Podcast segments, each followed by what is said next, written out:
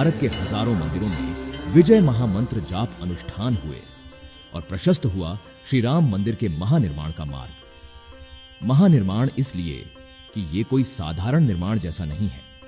मंडप से फर्श तक अभूतपूर्व है और अभूतपूर्व है निर्माण में प्रयुक्त सामग्रियाँ। सब कुछ उत्तम और श्रेष्ठ। लगभग 30 साल पहले गुजरात के प्रतिष्ठित वास्तुकार चंद्रकांत सोमपुरा के बनाए प्रारूप पर अयोध्या में श्री राम मंदिर निर्माण के कार्य शुरू हुए। तीन दशकों में यह प्रारूप इतना अनुपम और अद्भुत हो गया कि निर्माण के लिए एक वृहद परियोजना बनाई गई। 5 अगस्त 2020 को प्रधानमंत्री श्री नरेंद्र मोदी द्वारा भूमि पूजन और आधारशिला के रूप में 40 किलो चांदी की ईंट की स्थापित किए जाने के बाद आधिकारिक रूप से निर्माण आरंभ हुआ। ओम वसुंधराय विद्महे, भूतधात्रय तन्नो भूमिहा प्रचोदयात। भारत ही नहीं पूरी दुनिया में दिव्य और अलौकिक श्री राम मंदिर भक्तों की आस्था श्रद्धा और विश्वास का मंदिर बना। देश भर में कई धर्म स्थलों की मिट्टी और त्रिवेणी संगम के गंगा सिंधु यमुना सरस्वती के जल से सिंचित की गई मंदिर की नींव। पूरे देश से राम नाम लिखी लगभग दो लाख शिलाएँ नींव में स्थापित की गईं, जो शिलादान के रूप में बहुत पहले ही अयोध्या पहुँची थी। चौदह मीटर गहरी नींव चट्टानी पत्थरों से बनी जिसमें कंक्रीट, स्टोन डस्ट और थर्मल पाउडर और फ्लाई ऐश भरा गया। नींव ऐसी कि सदियों तक बदलते मौसम का कोई प्रभाव नहीं पड़ने दिया सकता। मंदिर के चौखट की ऊंचाई सरयू तल से 107 मीटर इसलिए रखी गई कि बार का पानी इसे छू तक नहीं सके। मंदिर जैसे विराट मंदिर के निर्माण के लिए एक वृहद परियोजना बनाई गई। आईआईटी चेन्नई और एल एंड टी के करीब 200 विशेषज्ञ जुड़ थे लार्सन एंड टुब्रो ने मंदिर के प्रारूप और निर्माण का बिना किसी शुल्क के देखरेख करने का दायित्व लिया और परियोजना के कंट्रैक्टर बने। केंद्रीय भवन, अनुसंधान संस्थान, राष्ट्रीय भूभौतिकीय, अनुसंधान संस्थान और भारतीय प्रौद्योगिकी संस्थान ने मिट्टी परीक्षण, कंक्रीट और डिज़ाइन में सहायता की। भारतीय अंतरिक्ष अनुसंधान संगठन, जिसे इसरो कहा जाता है, सरयू की एक ऐसी धारा की खोज की जो मंदिर के नीचे बहती है। इसरो के वैज्ञानिकों ने ही ऐसा प्रबंध किया कि सूर्य की पहली किरणें रामलल्ला का अभिषेक करें। ओम आपदाम हरतारम दातारम सर्व संपदाम लोकाभिरामम श्री रामम भूयो भूयो नामाम्य हम श्री रामाय राम भद्राय रामचंद्राय वेधसे, रघुनाथाय नाथाय सीताया, पतये नमः। वास्तुविदों और भवन निर्माण विशेषज्ञों के गहन शोध के बाद तय की गई मंदिर निर्माण की वैज्ञानिक और वैदिक तकनीक। मंदिर की नींव ऐतिहासिक रखी गई। दुनिया में बहुत कम ही ऐसे भवन होंगे जिनकी नींव 14 मीटर गहरी हो। नींव में चट्टानी पत्थर जोधे गए, जिससे भूकंप का कोई प्रभाव न पड़े। पत्थरों को रामशिला के रूप में तरासने का काम राम घाट के राम जन्मभूमि कार्यशाला में पिछले तैतीस सालों से लगातार चल रहा था। नींव और निर्माण में इन शिलाओं का प्रयोग किया गया। मंदिर निर्माण में पूरे भारत की भागीदारी है। विभिन्न प्रांतों के कुशल कलाकारों, शिल्पियों और श्रमिकों ने निर्माण कार्य में भुगतान दिया और अभी भी दे रहे हैं। निर्माण में लगभग चार लाख घन फीट पत्थरों का प्रयोग हुआ। इसमें मुख्य रूप से राजस्थान के मिर्जापुर और बंसी पहाड़पुर के गुलाबी बलुआ पत्थर और नक्काशीदार संगमरमर शामिल है। गुलाबी पत्थरों की कुछ ऐसी विशेषताएँ हैं जो अन्य पत्थरों में नहीं मिलता। इनकी चमक कभी धूमिल नहीं होती और इनकी आयु बहुत लंबी होती है। नींव में सत्रह हज़ार ग्रेनाइट पत्थरों का इस्तेमाल किया गया। प्रत्येक का वज़न था दो टन। इतने भारी पत्थरों का प्रयोग आसान नहीं था, पर श्रमिकों ने आसान बनाया।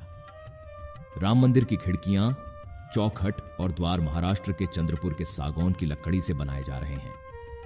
मंदिर में कुल 42 द्वार हैं जो चंद्रपुर के सागौन से बने। प्रश्न है कि सागौन ही क्यों?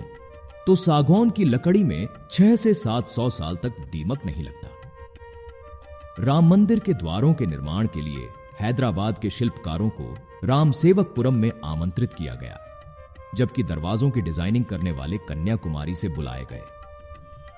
फैब्रिकेशन और दरवाजों पर सोने की चादर आदि चढ़ाने का काम दिल्ली, हरियाणा और पंजाब के कारीगर और एजेंसियों ने किया। निर्माण में लगभग 21 लाख क्यूबिक फीट से अधिक पत्थरों का प्रयोग हुआ। मंदिर के ऊपरी निर्माण में लगभग पौने पाँच लाख क्यूबिक फीट, बंसी पहाड़पुर पत्थर और लगभग चौदह क्यूबिक फीट। नक्काशीदार मकराना संगमरमर लगाया गया। इन पत्थरों का प्रयोग यूँ ही नहीं किया गया। हर एक पत्थर की जाँच Indian Institute of Rock Mechanic के इंजीनियरों ने की। तराशने का काम राजस्थान, ओडिशा और मध्य प्रदेश के शिल्पकारों ने किया। गुलाबी पत्थरों को तराशने काम राजस्थान के भरतपुर के वंशी पहाड़पुर गाँव के सिद्धस्थ शिल्पियों ने किया। फर्श के लिए मकराना के पत्थरों और ग्रेनाइट का प्रयोग हुआ। ग्रेनाइट तेलंगाना और कर्नाटक से मंगवाए गए। लगभग तीन पैसौ शिल्पकारों और श्रमिकों ने दो दो पालियों में दिन रात काम किया और अभी भी कर रहे हैं। निर्माण का सबसे महत्वपूर्ण भाग है गर्भगृह। यही तो विराजें के पाँच वर्ष के रामलल्ला। रामलला की इकहत्तर इंच की दिव्य और मुख्य प्रतिमा के निर्माण में दो प्रांतों के तीन विशेषज्ञ मूर्तिकार लगाए गए। कर्नाटक के गणेश भट्ट और अरुण योगीराज ने श्याम पत्थर से रामलला की प्रतिमा को बनाया। राजस्थान के जयपुर के सत्यनारायण पांडे ने संगमरमर पत्थर से रामलला की दिव्य प्रतिमा को तराशा। गर्भगृह मंदिर के सबसे अंतिम छोर पर है। वैसे, यहाँ तक पहुँचने में कोई कठिनाई नहीं होगी। मंदिर के चारों दिशाओं में रिंग रोड का निर्माण किया गया।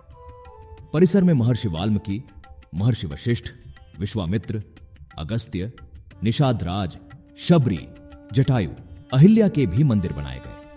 कुबेर टीला पर प्राचीन शिव मंदिर को आकर्षक रूप दिया गया।